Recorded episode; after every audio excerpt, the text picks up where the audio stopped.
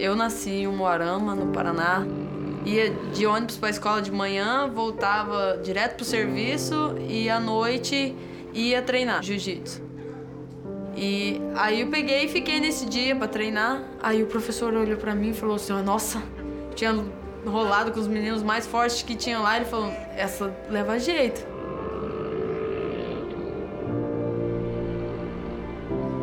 Desde criança já sentia que era diferente, gostava de jogar bola, não brincava de boneca, brincava de carrinhos. Arrumei uma namoradinha com 10 anos, minha mãe não sabe, que agora vai saber.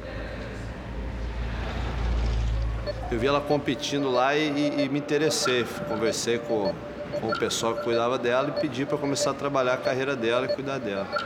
Aí a gente teve uma conversa com a família e tal, trouxe ela para morar no Rio de Janeiro comigo, em Niterói. E de cinco meses para cá ela mora aqui comigo, a gente começou um trabalho, levei ela para lutar na Rússia, acho que é onde que abriu uma porta aí para ela estar tá indo para o UFC hoje.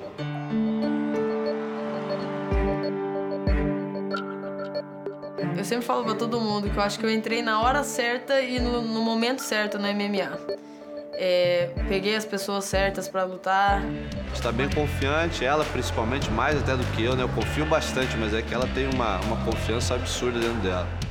Então, eu acho que eu tenho muito a aprender ainda. Eu acho que se eu ganhar é porque realmente é, o, é vai do coração e da raça da pessoa ali na hora.